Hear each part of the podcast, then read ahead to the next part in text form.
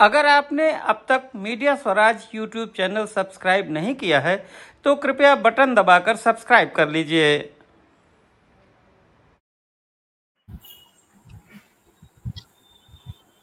नमस्कार, मैं हूँ रामदत्त त्रिपाठी और मेरे साथ हैं आयुर्वेद के दो विद्वान। एक हैं नागपुर से प्रोफेसर ब्रजेश मिश्रा और दूसरे चित्रकूट से डॉक्टर मदन गोपाल वाजपेयी। जो आयुष ग्राम औषधालय चलाते हैं वहाँ। आज की चर्चा का विषय बहुत ही आ, मैं समझता हूँ कि जन जन के लिए उपयोगी है। क्योंकि आज जो लाइफस्टाइल है खान पान है उसमें आ, किसी न किसी स्टेज पे हर व्यक्ति कहता है कि मुझे एसिडिटी हो रही है और ओवर द काउंटर सबसे ज़्यादा दवाएँ एसिडिटी की बिकती हैं। लेकिन हमारी चर्चा एसिडिटी पर नहीं है। हमारी चर्चा इस बात पर है कि जो पित्त है, वात, पित्त, कफ, इसमें पित्त का शरीर में क्या रोल होता है? पहली बात तो उसका पॉजिटिव रोल क्या है? उसकी ज़रूरत क्या है? वो शरीर में करता क्या है? और उसके बाद यह है कि अगर वो सदा रहता है तो उससे क्या लाभ होता है? जैसा कि वैद्य लोगों का कहना है कि उससे आपकी बुद्धि, मेधा या इंटेलेक्ट जो है वो तीव्र होती है। और आत्मबल बढ़ता है। ज़ाहिर है आदमी स्वस्थ रहेगा तो आत्मबल तो वैसे ही बढ़ेगा। तो आ, इसी पर हम चर्चा शुरू करते हैं। प्रोफेसर ब्रजेश जी सबसे पहले आप ही से शुरू करते हैं कि पित्त जो है ये होता क्या है? और इसका शरीर के संचालन में इसका रोल क्या है? इसकी भूमिका क्या है? जी दोष बताया गया है पित्त को। वात, पित्त और कफ, ये तीन दोष शरीर के अंतर्गत आते हैं। जैसे कि आचार्य बागभट ने कहा गया, कहा है कि दोष धातु मला मूलम सदा देहस्य, यानी दोष धातु और मल, ये तीनों ही शरीर के मूल हैं। आपको एग्ज़ाम्पल देना चाहता हूँ कि जैसे वृक्ष होता है तो वृक्ष के अंदर शाखाएँ होती हैं, उसके पत्ते होते हैं, उसमें फल लगते हैं, फूल होते हैं। उसी प्रकार से जो आपका शरीर है उस शरीर के अंतर्गत भी वात, पित्त और कफ ये तीन दोष होते हैं। रस, रक्त, अस्थि, मज्जा मेद, मांस और शुक्र ये सात धातुएँ होती हैं और स्वेद, मूत्र और पुरी से तीन मल होते हैं। इस प्रकार से तेरह तत्वों से मिलकर के हमारा शरीर बना हुआ है। तो वात के पश्चात पित्त की बात जब आती है तो पित्त यह स्वयं करने में अक्षम होता है। और आचार्य सुश्रुत ने सुश्रुत संहिता के सूत्र स्थान के इक्कीसवें अध्याय में कहा है कि तप संतापे तप संतापे मतलब एक स्पेशल टाइप का जो टेम्परेचर होता है वह पित्त उत्पन्न करता है। यानी शरीर को जो ऊष्मा दी जाती है वह पित्त के द्वारा दी जाती है। जो कुछ भी दिखाई देता है वह रूप के रूप में हो वह भी पित्त के द्वारा होता है। जो त्वचा के अंतर्गत वर्ण का प्रभाव बताया जाता है, वह भी पित्त के द्वारा होता है। और जो पचन की प्रक्रिया होती है, वह पचन की प्रक्रिया, दहन की प्रक्रिया, शरीर के अंदर उष्मा देना और शरीर के अंतर्गत स्थित जो हृदय है, हृदय के अंदर रक्त का संचरण पूर्ण तरह से करने के लिए भी पित्त का जो साधक पित्त होता है, वह उत्तरदायी होता है। इसके अलावा जो भी इंटेलेक्चुअल माइंड है, यानी धी, धैर्य, स्मृति, बुद्धि, मेधा ये सब चीज़ों का जो प्रभाव है प्रकट किया जाता है, वह पित्त के द्वारा ही प्रकट किया जाता है। पित्त एक ऐसा तत्व है या ऐसा दोष है शरीर के अंतर्गत, जब वह प्राकृत अवस्था में रहता है शरीर के अंतर्गत, तब इन कर्मों को करता है। अन्यथा जब वही पित्त शरीर के अंदर बढ़ जाता है तो वह किस गुण से बढ़ता है? वह द्रव गुण से बढ़ता है, वह विस्त्र गुण से बढ़ता है, वह सर गुण से बढ़ता है, या उसके पित्तादि गुणों के द्वारा बढ़ करके वह जिस प्रकार से जिन गुणों को बढ़ाएगा, उस प्रकार से उस प्रकार के व्याधियों को शरीर के अंतर्गत उत्पन्न करता है। जैसे यदि यही पित्त यदि रस धातु के अंतर्गत गया, यानी त्वचा के अंतर्गत गया तो मसूरिका पिपलू, यानी एक्ने पिंपल्स इत्यादि व्याधियाँ उत्पन्न होती हैं क्यों पेटेचीज वगैरह उत्पन्न होते हैं शरीर के अंदर, यानी भिन्न भिन्न प्रकार के फोड़े फुंसियाँ उत्पन्न होती हैं। और जब यही पित्त रक्त धातु के अंदर चला करता है तो फिर विसर्प उत्पन्न करता है, मांस के अंदर सड़न उत्पन्न करता है। तो ऐसे इसकी संरचना बताई गई है, और यह पित्त खास करके अपने शरीर के अंतर्गत अवस्था के अनुसार और स्थान के अनुसार कई उपभागों में बटा हुआ है। जैसे कि यदि यही पित्त हृदय के अंतर्गत स्थित होता है तो वह साधक पित्त के नाम से जाना जाता है। यही पित्त यदि नेत्र के अंतर्गत स्थित होता है तो यह आलोचक पित्त के नाम से जाना जाता है। और आलोचक पित्त का कार्य क्या है कि जिससे आँखों से दिखाई देने का काम करता है। यही पित्त यदि पाचक मतलब पचन क्रिया बढ़ा रहा हो तो पाचक पित्त के नाम से जाना जाता है। यदि यह त्वचा के अंतर्गत आश्रित है तो ये ब्राजक पित्त के नाम से जाना जाता है। तो इस प्रकार से यह पित्त भिन्न भिन्न उपनामों से जाना जाता है जो कि अपने कार्यों को करता है। ठीक जी तो पित्त जो है वो भिन्न भिन्न नामों से जाना जाता है शरीर को ऊर्जा देता है ताप भी देता है। और डॉक्टर वाजपेयी तो इसको कैसे संभाल के रखें कि ये बिगड़ने ना पाए? नाराज़ ना हो कुपित ना हो पित्त कुपित ना हो। बिल्कुल आपने हाँ सभी दर्शकों को नमस्कार आपको सभी को नमस्कार। ये पित्त कुपित ना हो ये बिगड़े नहीं इसको हम कैसे संभाल के रखें? तो आयुर्वेद में कहा गया है कि रोगस्तु दोष वैषम्यम और दोष साम्यम आरोग्यता अगर हमारे शरीर में दोष साम्यावस्था में रहते हैं संतुलित रहते हैं बिल्कुल संतुलित रहते हैं तो मानव आरोग्य, माने आरोग्यवान रहता है पूर्णतः स्वस्थ रहता है। लेकिन जैसे ही दोषों में वैषम्यता आने लगती है, वो मिथ्या आहार विहार के कारण से, काल विपर्य से, और इन इंद्रियों के अतियोग, हीन योग, मिथ्या योग से तो इन कारणों से जो इनमें असंतुलन आने लगता है, उस समय रोग पैदा होने लगता है।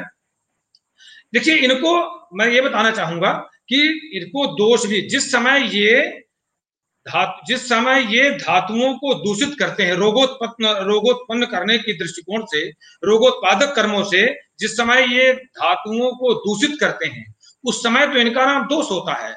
लेकिन जिस समय संतुलित होकर के शरीर का को धारण करते हैं, सारी, शरीर को आरोग्यवान बनाए रहते हैं, उस समय इनको धातु भी कहते हैं। इनको धातु भी कहते हैं। अभी हमारे प्रोफेसर विजय मिश्रा जी ने काफ़ी अच्छा बताया उन्होंने। तो देखिए अभी मैं एक भ्रम तोड़ना चाहता हूँ पाठ दर्शकों का। कई कई लोग इसको बाइल कह देते हैं। ये दरअसल बाइल नहीं है। ये जो, ये बाइल नहीं, इसको निकाल देना देना चाहिए कि बाइल है या एसिड है। एसिड और बाइल नहीं है। इसको ये चूँकि अभी जैसे डॉक्टर ब्रजेश मिश्रा जी ने कहा कि सूत्र स्थान के इक्कीस छह में कहा गया कि तप संतापे। तो ये संताप देने जो हमारे बॉडी में तापोत्पादन का कार्य करता है, जो घटक। जो घटक हमारे शरीर में तापोत्पादन का कार्य कार्य करता है हमारे में थर्मोजेनेसिस जो होता है, उसको हम पित्त कहते हैं। ये ये हम दूसरे शब्दों में और संक्षेप शब्दों में कहें, ये बॉडी में जो हीट जहाँ जहाँ पर हम टेम्परेचर देखते हैं जहाँ जहाँ पर हम ताप पाया जाता है जहाँ जहाँ पर तो माने सोर्स ऑफ़ हीट भी है ये। ये, अब बात आई कि ये, कुपित कहते हो, कैसे होता है? ये क्या है? तो क्या है कि आचार्यों ने बताया है कि सस्नेह मुश्रम तीक्षण द्रव मम्ल सरम कटु। और विपरीत गुण तो कहते हैं कि ये एक तो सस्नेह पूरी तरह से स्नेह युक्त नहीं हो मेरे पूरा ये चिकना नहीं होता है केवल स्नेह युक्त होता है। स्नेह, सस्नेह शब्द है ना? स्नेह युक्त होता है ये, मैंने इसमें ये चिकना होता है और तीक्ष्ण होता है। मैंने बहुत जल्दी प्रवेश करता है, बहुत जल्दी एक्शन में आता है। और ये तरल होता है द्रव होता है ये अम्ल होता है यानी एसिडिक होता है इसका ये होता है मैंने एसिड नहीं होता ये कि एसिड हो गया ये एसिडिक होता है और सरम ये फिसलने वाला होता है सरम और इसका जो ये स्वाद है तो इसका कटु कड़ुआ होता है और क्या है ना आ, ये तो और आचार्य ने इससे देखिए गंधस्य विस्त्र इन्होंने कहा कि जो शरीर में माने जैसे कोई बहुत लोग कह देते हैं भाई हमारे पसीने पसीने से बहुत बड़ी बदबू आती है। वहाँ में तुरंत ध्यान देना चाहिए कि इस, इसका जो है पित्त है वो कहीं ना कहीं गड़बड़ है इसका। पित्त इसका गड़बड़ है इसलिए इसके शरीर के पसीने से बदबू आती है क्योंकि वो पित्त पित्त जो है आश्रय भी इनका लेता है स्थान भी बनाता है लसी का स्वेद इनका इनको जो है स्थान भी बनाता है वो। तो जो है और देखिए ये अशुक्ल होता है यानी सफ़ेद नहीं होता है ये नीला भी रहता है और पीला भी रहता है। और ये जहाँ पर हम इसके देखिए हम, हम कई बार कहते हैं ना सुश्रुत ने भी यह बात कहा है कि भूते भेव परम किंचन नास्त चिंता चिकित्सते। चिकित्सा कार्य में पंच महाभूतों के अतिरिक्त कुछ भी सोचने का विषय नहीं है। तो ये हमारा शरीर पंचभौतिक है तो जब हमारा शरीर पंचभौतिक है तो हमारा पित्त भी पंचभौतिक होगा। तो जब हम पंचभौतिक उसमें घटक ढूंढते हैं तो पित्त में पृथ्वी सॉरी अग्नि और रजो रज पृथ्वी और नहीं सॉरी अग्नि और वायु महाभूत पाया जाता है। कुछ विद्वानों का मत है कि पृथ्वी और जल महाभूत पाया जाता है लेकिन ये चूँकि सत्व सत्व रजो बहुलोग्नि सुश्रुत ने कहा है कि ये जो पितृवाग्नि अग्नि पित्त ही अग्नि है और ये शतोगुण और रजोगुण। सतोगुण और रजोगुण से ये ये कंप्लीट है। और जहाँ पर पंच महाभूतों की बात आती है तो अग्नि महाभूत और जल महाभूत। लेकिन एक विद्वान हमारे लिखते हैं, भेल संगीताकार, वो लिखते हैं कि नहीं नहीं नहीं। ये अग्नि और महाभूत के कारण होता है। अगर वायु वायु नहीं इसमें शामिल होगा तो रजोगुण आएगा ही नहीं। तो क्योंकि रजो बहुलाम रजो बहुलाम वायु। वो कहते हैं सीधा सिद्धांत देते हैं। बोले, नहीं नहीं नहीं। तो ये इस तरह से ये इसके महाभूत पंच महाभूति करता है। और हाँ पूत भी है।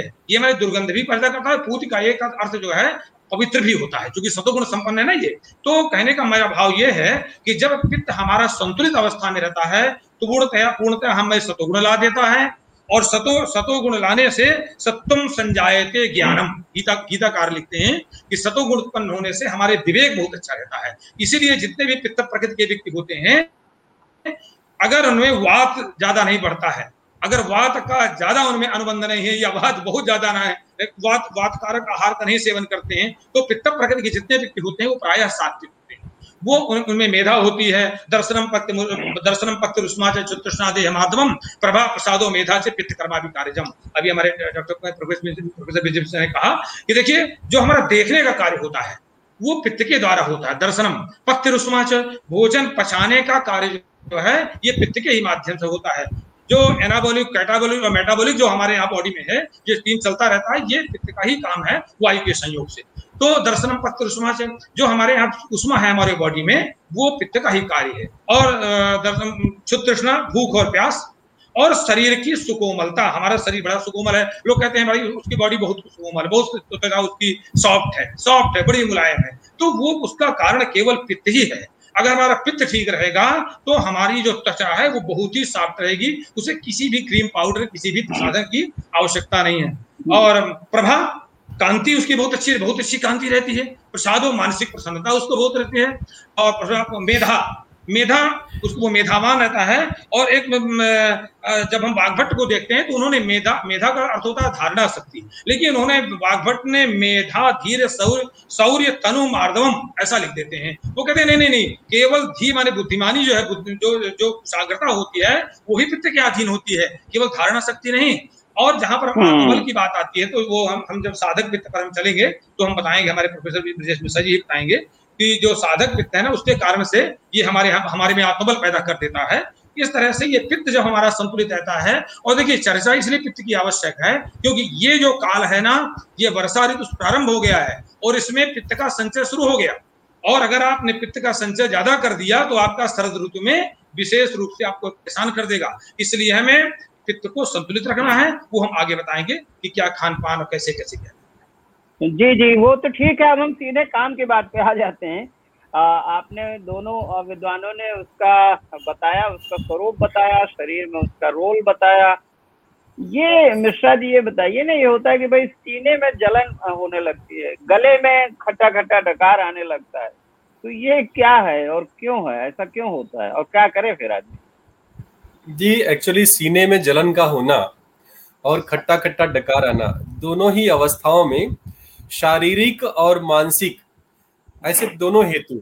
शारीरिक के अंतर्गत द्रव्यगत जो औषधियाँ होती है द्रव्यगत जो हेतु होते हैं लाइक एक तो कटु पदार्थ का सेवन करना तिक्त पदार्थ का ज़्यादा सेवन करना फिर अम्ल पदार्थ का सेवन करना लवण पदार्थ का सेवन करना। यानी यदि आपसे हम कहें कि यदि जन साधारण बात करते हैं तो जन साधारण भाषा में समोसा कचौड़ी बर्गर पिज्जा ये चार मिर्च मसाला खटाई और मिर्च मसाला मिर्च मसाला खटाई जैसी जो होते हैं पदार्थ इनका ज़्यादा मात्रा में सेवन करने की वजह से पाचक पित्त यानी जो शरीर की अग्नि होती है प्रकृति के अनुसार यदि अग्नि तीव्र है तब तो काम चल जाता है। और यदि अग्नि सामान्य से कम हो रहा है तो ऐसी स्थिति में उस व्यक्ति को एसिडिटी उत्पन्न होती है। ये तो बात हो गई कौन सी? द्रव्यगत बातें।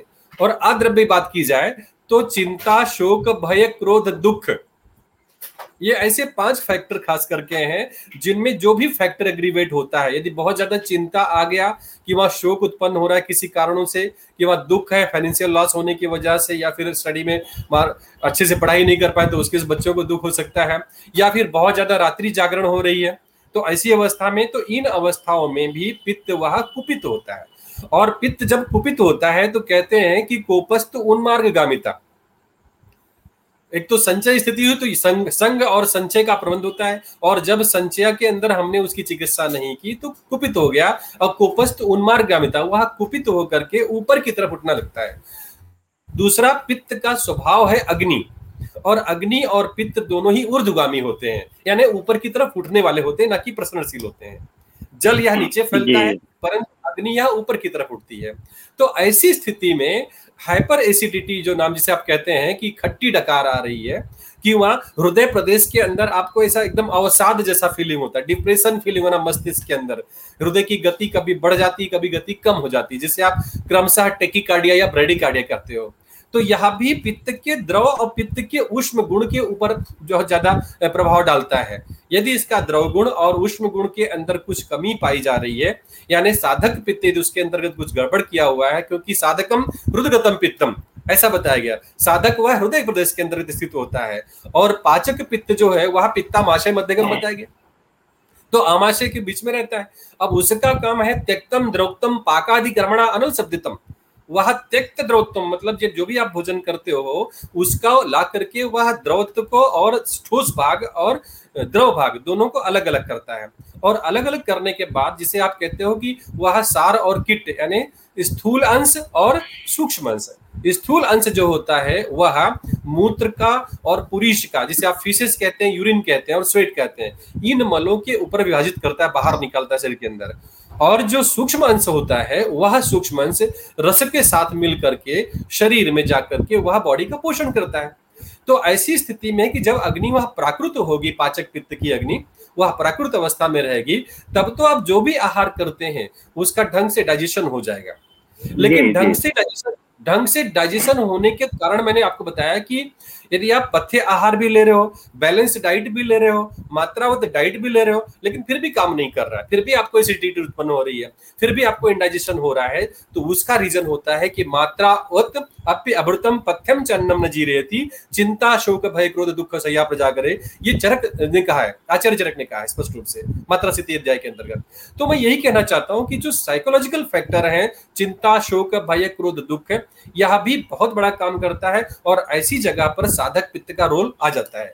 यानी आपका मेडिटेशन अच्छा है, आपकी मानसिक संतुलन अच्छा है, आपके हृदय की गति अच्छा कार्य कर रही है, तब तो ये काम करता है अदरवाइज़ यह भी इनडाइजेशन उत्पन्न करता है। तो फिर चाहे आज का वैद्य समाज कार्डियक डाइट दे, चाहे डायबिटिक डाइट दे, चाहे किसी भी प्रकार का डाइट दे, वह डाइट बिल्कुल काम नहीं करता है, जब तक साइकोलॉजिकल क्लिनिकली साइकोलॉजिकली काउंसलिंग हम पेशेंट को नहीं करते, तब तक। ऐसा है। ये चिंता शोक दुख भय इससे क्या होता है कि इससे भी आपका ये प्रभावित होता है। निश्चित रूप से। निश्चित रूप से जी जी जी। ये वाजपेयी जी तो फिर आप मतलब पित्त को साधने के लिए पहले मन को साधे चित्त को साधे। जी जी बिल्कुल सर। जैसे हमारे प्रोफेसर विदेश मिश्रा ने कहा तो ईर्ष्या भय क्रोध परीक्षित रुद्धेन रूपेण निपीड़तेन प्रद्वेश युक्तेन से विमानम अन्नम न सम्यक परिणाम जो इन्होंने आपने बताया तो देखिए उसके पीछे दो कारण है ना। मैंने बताया कि जब हम इसकी आ, इसके मूल घटकों पर ध्यान देते हैं तो ये सतोगुण और रजोगुण रजोगुण प्रधान है। और जहाँ पर जब रजोगुण प्रधान कोई चीज़ हो जाएगी तो उसमें वायु आ जाएगी। तो जब वायु है, वायु के, चूँकि इसमें वायु भी मिल गया ना, रजो रजो दोष भी आ गया और सतोदोष भी आ गया तो अगर हम हम बेचैन हैं, देखिए एक मैं और दर्शकों को बताना चाहता हूँ, जब हम वाद प्रकोप के कारणों को ध्यान में रखते हैं और पित्त प्रकोप के कारणों में ध्यान में रखते हैं तो बहुत सारे कारण एक जैसे मिल जाते हैं। जैसे अभी प्रोफेसर बताया कि शोक, भय, क्रोध, ईर्ष्या, तनाव, इससे वाद भी कुपित होता है। अक्रोधात पित्तम भी है अक्रोधात वायु भी है तो दो, दोनों आ जाते हैं ना। तो इसलिए जैसे हाँ जैसा एक्चुअली क्या है ना कि जब जब मन अशांत होगा चित्त अशांत होगा तो वो सारा गड्ढम गड्ढ हो जाता है ना। वो आप बॉडी का गवर्नर है कंट्रोलर है तो वो ध्यान नहीं दे रहा तो सभी चीज़ गड़बड़ हो गई। नहीं नहीं नहीं सर मन को दरअसल सत्व भी कहते हैं और ये सतो गुण प्रधान मन को सत्व भी कहते हैं और ये सतो गुण प्रधान भी है और तो क्या है कि जब तक हम इसीलिए जो हमारे हम हमारे यहाँ बहुत हाइपर एसिडिटी या या और जैसे भी ये चर्चा हो रही थी कि आखिर दाह क्यों होने लगता है तो देखिए विदग्धम चामल मेवचा। जिस समय ये पित्त विदग्ध हो जाता है उस समय इसमें अम्लता आती है। विदग्ध का विदग्ध का अर्थ होता है विद्वान। विदग्ध का अर्थ होता है विद्वान नैपुण्य। तो जब व्यक्ति पर बात होगी तो विद्वान हो जाएगा कोई व्यक्ति तो उसमें विशेषता आ गई। और जब ये विदग्ध का मतलब ये जो है विशेष रूप से इसमें पित्त का विशेष रूप से भाव आ गया। इसमें विशेष रूप से प्रखर हो गया। दाह पैदा हो गई विशेष रूप से दग्ध जी विशेष रूप से दग्ध हो गया। और देखिए ये क्या है ना जैसा कि भी जी प्रोफेसर मिश्रा जी ने बताया कि इसका जो स्थान है ना तो पक्वासे और अमासे के बीच में है इसको हम पित्ताशय कह देते हैं ग्रहणी कह देते हैं कुछ भी कह दीजिए। तो क्या है तो वहाँ पर स्थान है अब नीचे वायु कुपित होना है क्योंकि रजोगुण है। तो वायु को भी कुपित करना कुपित होना है। तो वायु जो है वायु ने इसको बल दिया और जैसे कि आपने कहा कि अग्नि और पित्त का अग्निम ऊर्धम गच्छती अग्नि। जो तत्व हमेशा ऊपर की ओर जाता है, अग्नि एक ऐसा तत्व है, कभी चाहे आप दीपक को जला करके नीचे को लटकाइए, लेकिन वो उसकी बत्ती ऊपर को ही जाएगी। अग्नि ही एक ऐसा तत्व है। और जो जल तत्व नीचे की ओर जाता है तो और तो क्या है कि जैसे वो वायु वायु ने उसको सपोर्ट किया नीचे से गैस बनी जिसको हम गैसेज बोलचाल की भाषा में कह देते हैं गैस बनी उधर पित्ताई है तो लेकर के दाय शुरू कर दिया। तो इसके लिए हमें सबसे पहले ध्यान कर, कर, करना चाहिए। हाँ और एक चीज़ बताना मैं चाहूँगा देखिए लोगों को बहुत सारी मुँह से बदबू आती रहती है। उसका मूल कारण केवल यह है कि उसका पित्त गड़बड़ है।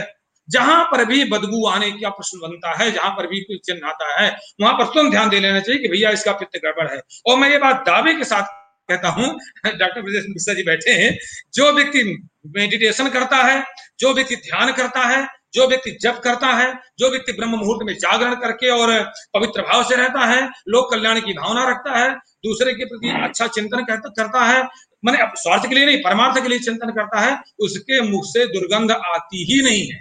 क्योंकि पित्त उसका संतुलित रहता है। पंद्रह मिनट ध्यान कर लीजिए, गायत्री जब कर लीजिए तो दो, एक माला, दो माला धीरे धीरे आप देखेंगे आपके की बदबू समाप्त हो जाएगी क्योंकि पित्त आपका संतुलित हो जाता है। इसीलिए हमारे यहाँ पित्त सामक जितनी औषधियाँ हैं, वो सारी की सारी शीतवीर हैं। और अधिकांश औषधियाँ मेद्य हैं। जो भी, जैसे लवंग को आप ले लीजिए, अब अभिपत्ति का चूर्ण की बात आती है, बहुत ज़्यादा एंटासिड के रूप में आयुर्वेद लोग वाले प्रयोग करते हैं। तो आप देखिए उसमें उसमें जो है जितने सारे द्रव्य हैं उस, उसके बराबर ही लवंग का चूर्ण डाला जाता है लवंग डाला जाता है। और लवंग अपने आप में मेधावर्धक है। लवंग अपने आप में इंद्रियों को बल देने वाला है। जैसे हम हरित की हरड़ का प्रयोग करते हैं। तो हरड़ का हम जब प्रयोग करते हैं तो ये जो है बुद्धि बुद्धि प्रसादम बल इंद्रियाणाम तो क्या क्या है कि ये बुद्धियों बुद्धि और इंद्रियों को प्रसन्न करती है। संतर्पण कृताम दोषाम प्रायो हंति हरित की। तो इसमें आया ना कि बुद्धि और इंद्रियों को जो है प्रसन्न करती है, स्वच्छ करती है हरित की। तो इसलिए जितनी भी जो पित्त सामक औषधियाँ हैं, वो सारे की सारी शीतवीर हैं, सारे के सारी सौम्य हैं और सारे के सारी स्निग्ध हैं लगभग। आप देखेंगे। और देखिए, मैं और चीज़ बताना चाहूँगा कि बहुत सारे लोग आजकल जो एंटासिड सेवन करते हैं, उससे साइड इफ़ेक्ट क्या हो रहा है? मेरे पास रिसर्च रिपोर्ट रखी हुई है। ये अमेरिका की रिसर्च है कि जो लोग एंटासिड बहुत प्रयोग करते हैं, उनका अंत में दो चीज़ें उनके साथ होती हैं। एक तो उनका ब्लड प्रेशर वाली समस्या उनको होने लगती है, नंबर एक। और नंबर दो नंबर दो उनको पित्ताशय की पथरी बनने की बहुत ज़्यादा संभावना हो जाती है। उन्हें की पित्ताशय की पथरी बन जी जो एंटासिड का प्रयोग करते रहते हैं। और आपको मालूम होगा ही आप तो बहुत बड़े पत्रकार हैं कि अभी पिछले वर्षों गवर्नमेंट ने जो है जितने भी मॉडर्न के एंटासिड हैं सब पर रोक लगा दिया था। सब पर कह दिया कि सारे के सारे कैंसोजीनिक जेनिक हैं लेकिन भारत दुर्भाग्य भारत का कि वही बिक रहे हैं फिर से। भारत सरकार ने रोक लगाने के बावजूद भी वो फिर से बेचे जा रहे हैं वही एंटासिड ये भारत का दुर्भाग्य। तो इस तरह से जी। प्रोफेसर ब्रजेश मिश्रा जी वो स्थिति कब आती है जब ये फिर अल्सर हो जाता है? चाहे ईसोफिजस में और चाहे पेट में। ये ये डिपेंड करता है आपके लाइफ स्टाइल के ऊपर। मतलब अनियमित आहार विहार, अनियमित खान पान ये तकलीफ़ देता है। और अनियमित खान पान कैसे हुआ कि कभी आप सुबह दस बजे खाना कर लेते हो तो कभी आपका खाना दो बजे होता है। कभी आपका खाना शाम को छह बजे हो गया तो कभी रात को बारह बजे हो गया। तो एक तो भोजन का जो नियत काल आपका नहीं है, एक बात हो गई। दूसरा, भोजन के अंदर आप किस प्रकार के द्रव्य का उपयोग करते हो? जैसे मैं आपको एग्ज़ाम्पल देता हूँ, बहुत छोटी बात, पानी की बात कर लीजिए। तो पानी के बारे में कहा गया कि भोजनम च अमृतम ब्यारी और भोजनांत विष प्रदम यदि भोजन के साथ साथ में बीच बीच में घूट घूट करके आप पानी पीते हैं तो ये अमृत समान होता है, बलकारक होता है। लेकिन भोजनांत जब विषप्रतम यदि आपने भोजन कर लिया, ऊपर से एक गिलास ठंडा पानी पी लिया, फ्रिज का पानी पी लिया तो वह विषकारक टॉक्सिसिटी निर्माण करता है, आम को निर्मित करता है और वह आम की निर्मित की वजह से आपका क्या होगा? पचन प्रक्रिया वह मंद कर देता है। जैसे एग्ज़ाम्पल बताऊँ कि यदि अग्नि जल रही हो, जी, और अग्नि के ऊपर आपने पानी डाल दिया तो मंद हो गया निश्चित रूप से तो उसी प्रकार से ये आहार विहार बहुत बड़ा फैक्टर होता है। वह पाचक पित्त, जितनी अग्नि है, यानी जितना भी आपको भोजन डाइजेस्ट हो सकता है, उतना ही आहार लेना चाहिए। कहा गया कि अर्ध सौत्यम यानी ठोस पदार्थ सिर्फ़ अपनी भूख का आधा लेना चाहिए। उसके बाद एक पार्ट आपका पानी लेना चाहिए और एक पार्ट छोड़ देना चाहिए हवा के लिए। उसको हजम होने के लिए जगह होनी चाहिए डाइजेस्ट होने के लिए। तो इस प्रकार से भोजन आधा पार्ट और एक पार्ट पानी, बाकी एक पार्ट आपने छोड़ दिया, तब तो ठीक है। और परिणाम क्या होता है कि आप गले तक खा लेते हो। और फिर चाहते हो कि वो डाइजेस्ट भी हो जाए तो ये पॉसिबल नहीं है। ये जाकर के कालांतर में एसिडिटी का कारण बनता है अल्सर का कारण बनता है। इसके अलावा, यदि खास करके वेजिटेरियंस की बात करते हैं तो उनका लीवर अक्सर फैटी लीवर पाया जाता है। अक्सर फैटी लीवर होता है और नॉन वेजिटेरियंस के अंदर वह फैटी लीवर नहीं मिलता है। तो परिणाम की स्थिति ऐसी होगी कि यदि वो फैटी लिवर के द्वारा, यानी यदि वह अच्छे से एंजाइम को सिक्रीट नहीं कर रहा, अग्नि को बराबर बना के नहीं रख रहा है तो ऐसी स्थिति में भी पाचक पित्त का काम क्या है कि वह त्यक्तम द्रौतम पाकादि कर्मणा अनल शब्दतम पाकादि हुआ पचन का काम करता है, इसलिए साक्षात अग्नि कहलाता है अनल शब्दितम कहलाता है। और वही मंद रहेगा तो तकलीफ़ देगा। क्यों? उसको एग्रीवेट करने वाले आप पदार्थों का सेवन ज़्यादा करते हैं तो ऐसी स्थिति में धीरे धीरे जाकर के म्यूकस मेम्ब्रेन में क्या करेगा? उसको इरोजन उत्पन्न करेगा और धीरे धीरे वह अल्सर का कारण बनता है। और जैसे ही पेशेंट को किसी प्रकार का अल्सर निर्मित शुरू होती है, उसी अल्सर निर्मित से दो प्रक्रियाएँ होती हैं। एक तो उसको कब्जियत निर्माण होगा बार बार कब्जियत रहेगा और दूसरा उसको जो है खट्टी डकारें आएँगी कि वो मिचली आएँगी, जिसे आप नौसिया कहते हो। नौसिया का फीलिंग होना बार बार और बार बार यानिंग होती है मतलब जमहाई आना जमहाई आना होना उसके साथ साथ मिचली आना खट्टी डकार आना और पेट के मध्य भाग में यानी पूरा प्रदेश के मध्य भाग में अक्सर जो है वेदना उत्पन्न होगी सूल उत्पन्न होगा पेन होता है। और पेन होने की वजह से आज फिर भी आप जब चिकित्सक को दिखाते नहीं हो तो चिकित्सक को न दिखाने की वजह से निश्चित रूप से आपको तकलीफ़ दे देगा। जी। ऐसी स्थिति में एस टी मधु चूर्ण का सकते हैं। आप दूध का उपयोग कर सकते हैं। गाय का दूध बहुत ही फ़ायदेमंद होता है। मुलोठी का चूर्ण जो है बहुत ही फ़ायदेमंद होता है। मनुका बहुत बहुत फ़ायदेमंद होता है। इनका उपयोग नियमित रूप करने की वजह से, अब जैसे मुलोठी चूर्ण की बात करूँ तो वह यदि अंदर अल्सर है इंटरनल अल्सर है तो उसको भी धीरे धीरे वो ठीक कर देता है। तो ये बड़ी अच्छी चीज़ होगी, जो कि ज़्यादा चिकित्सकों को ध्यान में न रखते हुए, यदि आपने प्रारंभ में ही उन औषधियों का उपयोग कर लिया तो बहुत ही काम करेगा। जी। यानी वाजपेयी जी मंदाग्नि एक प्रमुख कारण है पित्त के बिगड़ने का, कुपित होने का। हाँ सर देखिए, अभी प्रोफेसर मिश्रा जी ने बताया, वो एक बहुत बड़ा एक कारण है जैसे आपने, अब आजकल पार्टियाँ बहुत चल रही शादी पार्टियाँ। एक सिस्टम है कि जब आदमी ये पूरी पकौड़ा दुनिया की चीज़ें पाता है, गरिष्ठ चीज़ें खाता है ना तो उनको सबसे ज़्यादा खाता है। जबकि आयुर्वेद का सिद्धांत कहता है कि गुरुणाम अर्ध सौहित्यम लघुनाम तृप्ति मिश्रते जिस समय हम सामान्य भोजन ले मतलब सुपाच्य भोजन जिस समय हमको मिले, वो हम केवल तृप्ति पर्यंत ले। अधिक नहीं लेना होता है। और गुरुणाम अर्थ सौहित्यम जिस समय हमको भारी भोजन मिलता है तो गुरुनाम अर्थ सौहित्यम लघुनाम तृप्ति मिश्रते तो जिस समय हमको सुपाच्य भोजन मिलता है, उस समय तो हमको केवल केवल हमारी जितनी पाचन क्षमता है एक सीमित, तृप्ति में शब्द लिखा है, तृप्ति पर्यंत ले। लेकिन जिस समय हमको गरिष्ठ भोजन मिले, पूरी पूरी कचौड़ी मिले तो अर्ध सौहित्यम जितना हमको भूख लगी है, ये जितना हम पचा सकते हैं, उससे आधा आहार ही लें। अगर आप नहीं करेंगे तो देखिए हाँ तो एक एक चीज़ मैं बताना चाहूँगा कि जो पित्त के कुपित होने में जो कारण है, वो कारण है कटु, अम्ल, तीक्ष्ण, गरम, लघु और दाह कारक। आजकल देखिए जो ये समोसा कचौड़ी और आजकल ये ये इनको खाने वालों को जो ये बतासा ये क्या कहते हैं? पानी पूरी तो क्या कहते हैं पानी पूड़ी पानी बतासा। पता नहीं क्या कहते हैं मैंने तो खाया नहीं आज तक।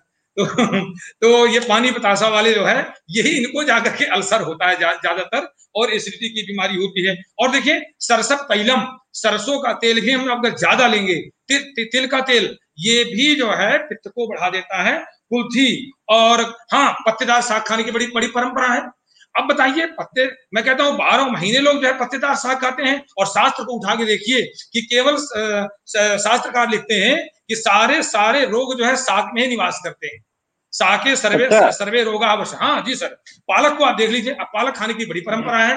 अब मैं कहता हूँ हम्म। पालक से ज़्यादा पालक से ज़्यादा दूषित और रोग कारक कोई भी हरित साग नहीं है। हमारे यहाँ शास्त्रकारों में केवल तीन चार बताए गए हैं की चर्चा में। एक तो बथुआ सर्वश्रेष्ठ, वास्तु कहते हैं उसको, सर्वश्रेष्ठ। इसके बाद चौलाई, तीसरा पुनर्नवा, और चौथा जो है मत्स्याक्षी। चार जो है साग ही हमारे यहाँ सेवनीय शास्त्रों में बताए गए हैं, जिसमें सर्वोत्कृष्ट साग बथुआ है। और पालक वगैरह इत्यादि तो बहुत बात है कि आज के पालक खाते हैं, उससे भी धमनी पित्त से रोग रोग हो रहा है। उससे साधक पित्त बिगड़ रहा है और साधक पित्त बिगड़ जाने से हृदय में, साधक पित्त बिगड़ जाने से धमनी तो धमनी प्रत्यय हो रहा है। और देखिए, साधक पित्त का एक बहुत बड़ा काम है कि कब कब और तम के आवरण को हटाता रहता है वो। अगर हृदय में हमारा साधक पित्त मज़बूत है तो क्या करता है कि हर्ष देता है, अभिमान देता है आत्मबल देता है, गर्व देता है कि मैं काम को कर ले जाऊँगा। हमने कहा कि हम ये काम को कर ले जाएँगे। ये कार्य करने का जो सामर्थ्य है, वो केवल साधक पित्त के कारण होता है। ओज को ओज को शक्ति देता है वो और क्या है ना कि ये ये धमनी प्रत्यय जो रोग हो रहा है ना, वो केवल साधक पित्त की कमी से लोग तो उससे हमारा खान पान हो गड़बड़ हो रहा है, हमारी अग्नि मंद हो रही है। और हाँ मछली मछली खाना भी शास्त्र में जो है, वो पित्त प्रकोप प्रकोप बताया गया है। मांस मांस और दही। अब देखिए, हम मॉडर्न में रिसर्च में नई नई नई बातें आ जाती हैं। दही रोज खाइए। अरे दही भाई, हमारे यहाँ आहार, नित्य आहार्य द्रव्य नहीं है। ये जान लेना चाहिए। दही हमारे यहाँ रोग कारक द्रव्य है। दधिम सोफम जनेती चरक लिखते हैं। चरक लिखते हैं दधिम सोफम जनेती। दही सोच को पैदा करता है। दही नित्य सेवनीय द्रव्य नहीं है। इसलिए दही को का सेवन नहीं रोज रोज करना चाहिए। लेकिन लेकिन लेकिन छाछ और मठा? हाँ जी सर उसमें भी बहुत है। अब छाछ खाना है आपको कि मथित खाना है मैंने मट्ठा खाना है कि आपको तक्र खाना है कि वो दस्तित खाना है कि आपको क्या खाना है ये ये भी चिकित्सक ही बताएगा। छाछ छाछ अलग होती छच्छी का अलग होती है। तक अलग होता है। मट्ठा जैसे उदमंत या मदस्तुत उदस्तुत कहते हैं वो अलग होता है। तो ये ये अलग विचारणी बिंदु हो जाएगा उस पर किसी दिन चर्चा कर लेंगे। तो, तो आपका कहने का मतलब ये है कि अगर सुखी रहना स्वस्थ रहना है तो एक वैद्य जी से ज़रूर आप टच में रहिए। गुरु बना दीजिए हाँ, उनको बनाना ही पड़ेगा। तो तभी तो है ना कि वैद्यराज नमस्तुभ्यम वैद्यराज नमस्तुभ्यम धर्मराज सहोदरम और लोग कहा करते हैं कि यमस्तु हरते प्राणान वैद्या प्राण धनानी के। मैंने कहा भैया गलत आप कहते हो। मैंने कहा वैद्यराज नमस्तुभ्यम और यमराज सहोदरम धर तो हम कहते नहीं नहीं वैद्यराज नमस्तुभ्यम धर्मराज सहोदरम और यमस्तु हरते प्राणान वैद्या प्राण ददाति अच्छा, यमराज जो है हाँ। नहीं उलट कर दिया। हम सही करते हैं। हम कहते हैं भाई गड़बड़ थोड़ी आप करेंगे। वैद्य प्राणों को देता है, वो धर्मराज का सहोदर है, धर्म उसका पहला चरण है ना? तो इस तरह से हमको ये ध्यान देना है। और क्या है ना? इसके अलावा उष्ण काल में, ये ध्यान देना है, मैं दर्शकों को बताना था उष्ण काल में पित्त कुपित होगा ही।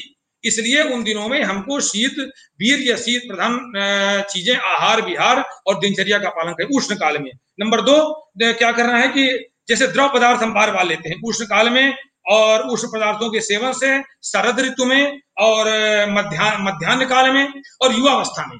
युवावस्था में पित्त कुपित रहता है। अर्धरात्रि में भी पित्त कुपित रहता है। और लोग क्या करते हैं? बताइए भो, भो, लोग भोजन जो है करते हैं ग्यारह बजे मध्यरात्रि आने वाली है मध्यरात्रि में पित्त कुपित हो जाएगा आपका। पित्त जो उस समय जो है पहले भोजन के पहले जैसे भोजन के पहले कब होना चाहिए उस समय पित्त आपका जा रहा है ले आपका डाइजेशन गड़बड़ हो जाएगा। कब तो ईंधन है ना। कब तो हवी है ना शास्त्र में बताया गया है। कब तो हवी है ना तब ना पित्त जो है उसको बचाएगा अग्नि। जब आप आग में आ, हम अग्नि में हवन डालेंगे तब जाकर के अग्नि बढ़ेगी। तो कब भोजन के बाद कब का प्रकोप हो गया। इसके बाद पित्त आया तो कब कब को शास्त्र आयुर्वेद ने हवि बताया गया है। तो पित्त किसको जलाएगा?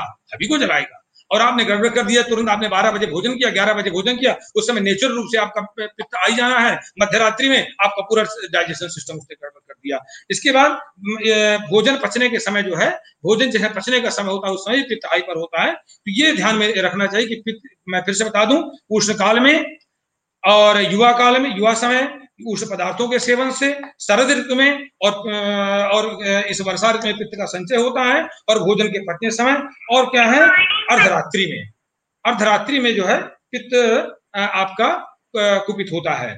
और इसमें जो है ना, जैसे लोग बहुत, जैसे भी प्रोफेसर विजय मिश्रा ने कहा पानी की बात कही ना तो अत्यम पानम विस्मासन जब हम पानी बहुत पीते हैं, आजकल डॉक्टरों ने कह रखा है, छेड़ रखा है अभियान, छह लीटर पानी पियो भाई, पाँच लीटर पानी पियो, लेकिन जिस समय किडनी फेलियर हो गई जिस समय किडनी पर कहते थे नहीं अब मेरा काम हो गया है। अब आपकी किडनी फेल हो गई क्योंकि पानी ही किडनी को छानता है तो क्या है? कहते हैं छह लीटर पानी पियो। अब छह लीटर मैं मैं मैं लो, लोगों से कहा करता हूँ भैया फला डॉक्टर ने आपको कहा कि चलो छह लीटर पानी पियो। आपने उस डॉक्टर को भी देखा है कि अगर छह घंटे ओपीडी में बैठता है तो हर हर घंटे एक लीटर पानी पीता होगा। तुमने देखा है उसको हर एक घंटे में एक लीटर पानी पीते हुए नहीं देखा है मैंने? तो मैंने कहा, तुम क्यों पीते हो? ये एक साजिश चल रही है भैया, कि आप खूब पानी पियो, जिससे किडनी फेल हो जाएगी। और जब किडनी फेल हो जाएगी डायलिसिस तो कहते मेरा काम हो गया, अब पानी कम से कम अब पानी कम से कम पियो। तो जो, जैसे हम द्रवीले पदार्थ बहुत सेवन करते हैं बार बार स्निग्ध पदार्थ खूब सेवन करते हैं, गरिष्ठ पदार्थ सेवन करते हैं करते हैं, रात्रि जागरण करते हैं, दिवा दिवाशयन करते हैं तो भी हमारा पित्त कुपित हो जाता है। इस तरह से हमें, अगर हम पित्त हमारा कुपित हो गया तो आपका जो सारा काम खत्म। क्या? दर्शनम पत्र उष्मा जय चित्र माधवम। अप्रभा प्रसादो मेधा से पित्त कर्मा विकारजम, जो जब पित्त अभिकृत अवस्था में रहता है, उसमें कोई विकार नहीं आता है, उस समय वो दिखाने का काम करता है ढंग से। आज जो है बच्चों को चश्मा लग रहा है, अब आप देख लीजिए, अब उनकी युवावस्था में क्या दशा होगी? जब बच्चों को चश्मा लग रहा है तो स्थिति उनकी ये बनेगी, क्योंकि दिखाने का काम, देखने का काम तो पित्त के माध्यम से होता है। और चक्षुष्यम तेजा जो हमारी जो आ, हमारा चक्षु है नेत्र है वो तेज प्रधान है पित्त प्रधान है अग्नि प्रधान है। अब आपको बचपन से चश्मा लग गया बुढ़ापे में आपकी क्या दशा होने वाली है? तो ये चीज़ें हमें बहुत ध्यान बहुत ध्यान देना चाहिए और इसी को ध्यान में रख करके हम अपने जीवन को दें तो अगर आपका पित्त आपका विकारग्रस्त हो गया तो देखने का काम भोजन पचने का काम आपका जो बॉडी टेम्परेचर है क्योंकि जर जब होगा आपको तो निश्चित रूप से पित्त के कारण होगा। तो और भूख और प्यास आपकी गड़बड़ हो जाएगी, मेधा और बुद्धिया भी गड़बड़ हो जाएगी, आपका शौर्य, आपका अभिमान, आपके काम करने का मनोरथ, आपके अंदर जो आत्मबल, वो सब गड़बड़ हो जाएगा। इसलिए दर्शकों को ध्यान रखना चाहिए कि पित्त हमारा कैसे संतुलित रही हमने सारी चर्चा कर दिया है। मुझे लगता है इसका उपाय सिंपल उपाय हमारे ब्रजेश मिश्रा जी बता देंगे। जी जी ब्रजेश जी प्रोफेसर ब्रजेश मिश्रा जी, और साथ में ये भी बता दीजिए प्लीज़ कि ये जैसे आजकल दोनों काफ़ी इस्तेमाल हो रहे हैं। एक तो चाय कॉफ़ी भी और कोल्ड ड्रिंक भी। तो इनका क्या प्रभाव पड़ता है? जी चाय कॉफ़ी और कोल्ड ड्रिंक दोनों ही अवस्था में देखा जाए एक तो गर्म है और एक शीत है। लेकिन शीत ज़्यादा लेने की वजह से जाकर के अग्नि को बिठा देता है। मैंने अभी पिछली बार अभी एग्जांपल दिया था। जी अग्नि हो जाती है। अग्नि मंद अग्नि मंद हो गई तो आप चाहे लघु पदार्थ भी खाएँगे। लघु पदार्थ भी खाएँगे मतलब जो हल्का पचने वाला पदार्थ भी होगा, लेकिन वह अग्नि उसको पचाने में समर्थ नहीं होगी तो निश्चित रूप से पित्त एग्रीवेट करेगा। यानी वहाँ पे आम की निवृत्ति ज़्यादा होगी, यानी टॉक्सिक सब्सटेंसेस ज़्यादा निर्माण होंगे, जिससे कि वो जाकर के फिर वापस वही चीज़ें हार्ट की प्रॉब्लम उत्पन्न करेगा, आँखों की समस्याएँ उत्पन्न होंगी अब आँख की बात ही ले लीजिए।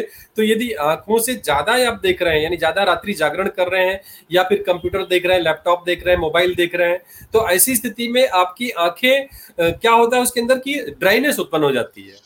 अब यदि ड्राइनेस ज़्यादा हो गया तो समस्या आएगी।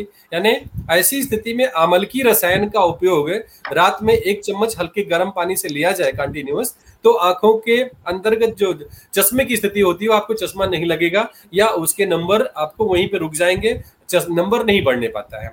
तो अमल की रसायन का उपयोग कर सकते हैं और खास करके यदि वही पित्त उसका द्रव भाग कुपित हुआ है तो द्रव भाग कुपित हो गया, जाकर के नीचे तकलीफ़ दे रहा है, यानी कब्जियत हो रही है कभी और कभी कभी लूज मोशन हो रहा है तो वहाँ की अग्नि को ठीक करने के लिए आप मनुक्का का उपयोग कर सकते हैं। मनुक्का, आप दस मनुक्का काला वाला रात को भिगाइए और सुबह उसको चबा के खा जाइए पानी पी जाइए। वो काफ़ी अच्छा काम करता है बिकॉज़ वो माइंड लग्जेटिव है एक प्रकार का।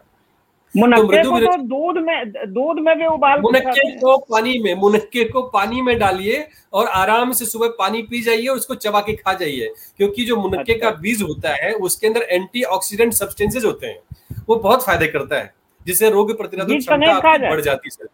जी बिल्कुल बीज के साथ खाना जी और जी अगर बीज गया तो पेट में पेट बिल्कुल नहीं पेड़ उग उगेगा पेट तो। से बीज के साथ में खाना है क्योंकि उनकी एंटीऑक्सीडेंट प्रॉपर्टीज़ होती है उसके अंदर। बहुत ही लाभ होता है। अरे भाई इसके अरे भाई कुछ लोग कुछ लोग कहते हैं कि वो आज की जो पुछल्ला होता है ना अपेंडिक्स में जाके फंस जाता है ये सब अमरूद बिल्कुल कुछ भी नहीं होता है। वो पेरिफेरल रेसिस्टेंट और ब्लड प्रेशर वगैरह जो होता है उसमें भी अच्छा काम करता है। उसके अलावा यदि अमलतास के गूदे को आपने उपयोग किया तो अमलतास का गूदा भी अच्छा काम करता है। पित्त शामक भी है और ब्लड प्रेशर को भी नियंत्रित करता है पूरी तरह से। और उसी अभी और बात करेंगे तो एलियोवेरा जिसे घृत कुमारी कहते हैं घृत कुमारी भी अच्छा काम करता हाँ, है हाँ। पित्त का शमन भी हाँ। करता है। और सबसे बढ़िया तो हमारे तो हिंदू उसको धर्म में जो बताया गया एलोवेरा को कैसे खाना चाहिए? छील कैसे गुदा जी बिल्कुल ले सकते हैं एलोवेरा वैसे ले सकते हैं उसका जी ले सकते हैं कोई दिक्कत नहीं है। और मैं एक बात बताऊँ कि हिंदू धर्म में जो बताया गया पवित्री का महत्व है यानी जब आप भोजन करने बैठते हो तो घी ज़रूर डाला जाता है उसके अंदर। इसका मतलब क्या घी जो है यह अग्नि को बढ़ाता है और पित्त शामक है। अग्नि को बढ़ाता है, लेकिन पित्त शामक है। ध्यान रखिए। तो जब अग्नि को प्रदीप्त करेगा तो आपकी पचन शक्ति बढ़ेगी। आप जो कुछ भी भोजन कर रहे हो, उसको बढ़ाने में मदद करता है। अब उसका एक प्रभाव है कि पित्त को शमन करता है, लेकिन अग्नि को प्रदीप्त करता है। तो इस प्रकार से आप घी का उपयोग निश्चित रूप से कर सकते हैं और समाज करता भी आया है। तो ये अवस्था रही। उसके अलावा मैं कहूँगा कि मुलठी का उपयोग तो बहुत ही ज़रूरी है। आप नियमित रूप से कर सकते हैं। अमलकी का उपयोग नियमित रूप से कर सकते हैं। इसमें पित्त सामक द्रव्य हैं। दूसरा अ, इक्षु रस गन्ने का जूस खास करके। गन्ने का जूस भी बाइल को मेंटेन करने का काम करता है। इसीलिए कामला वगैरह जो व्याधि होती है जॉन्डिस होती है उसमें कहते हैं गन्ने का जूस हाँ पिलाइए। में तो बहुत पिलाते हैं। अच्छा जी जी।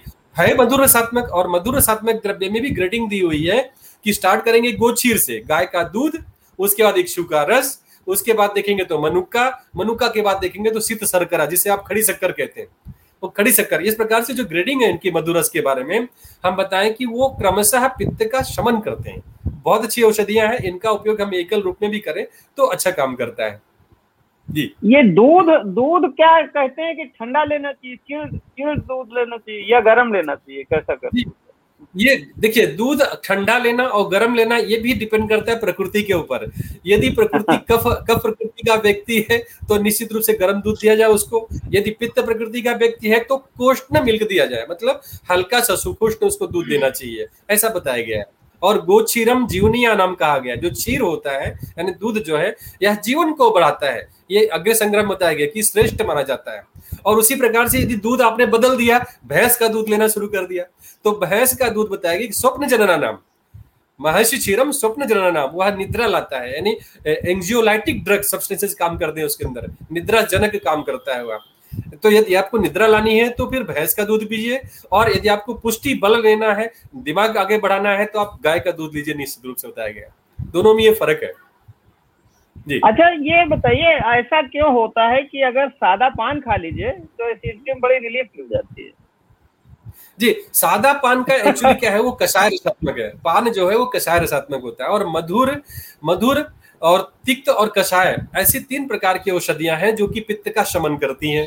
और कषाय रसात्मक मतलब क्या होता है? पान या स्तंभेट जिड़ाम, ये स्तंभन का काम करता है और जीवा में जड़ता उत्पन्न करता है। इसके साथ साथ में जो पित्त की द्रव गुण बढ़ गया है, पित्त का द्रव गुण बढ़ गया तो उसको कंट्रोल करने का काम करता है इसका पान का कषाय दमन। तो जब वह स्तंभन करेगा तो पित्त अपनी जगह पर आएगा और अपने को इंस्टेंट लाभ मिलता है।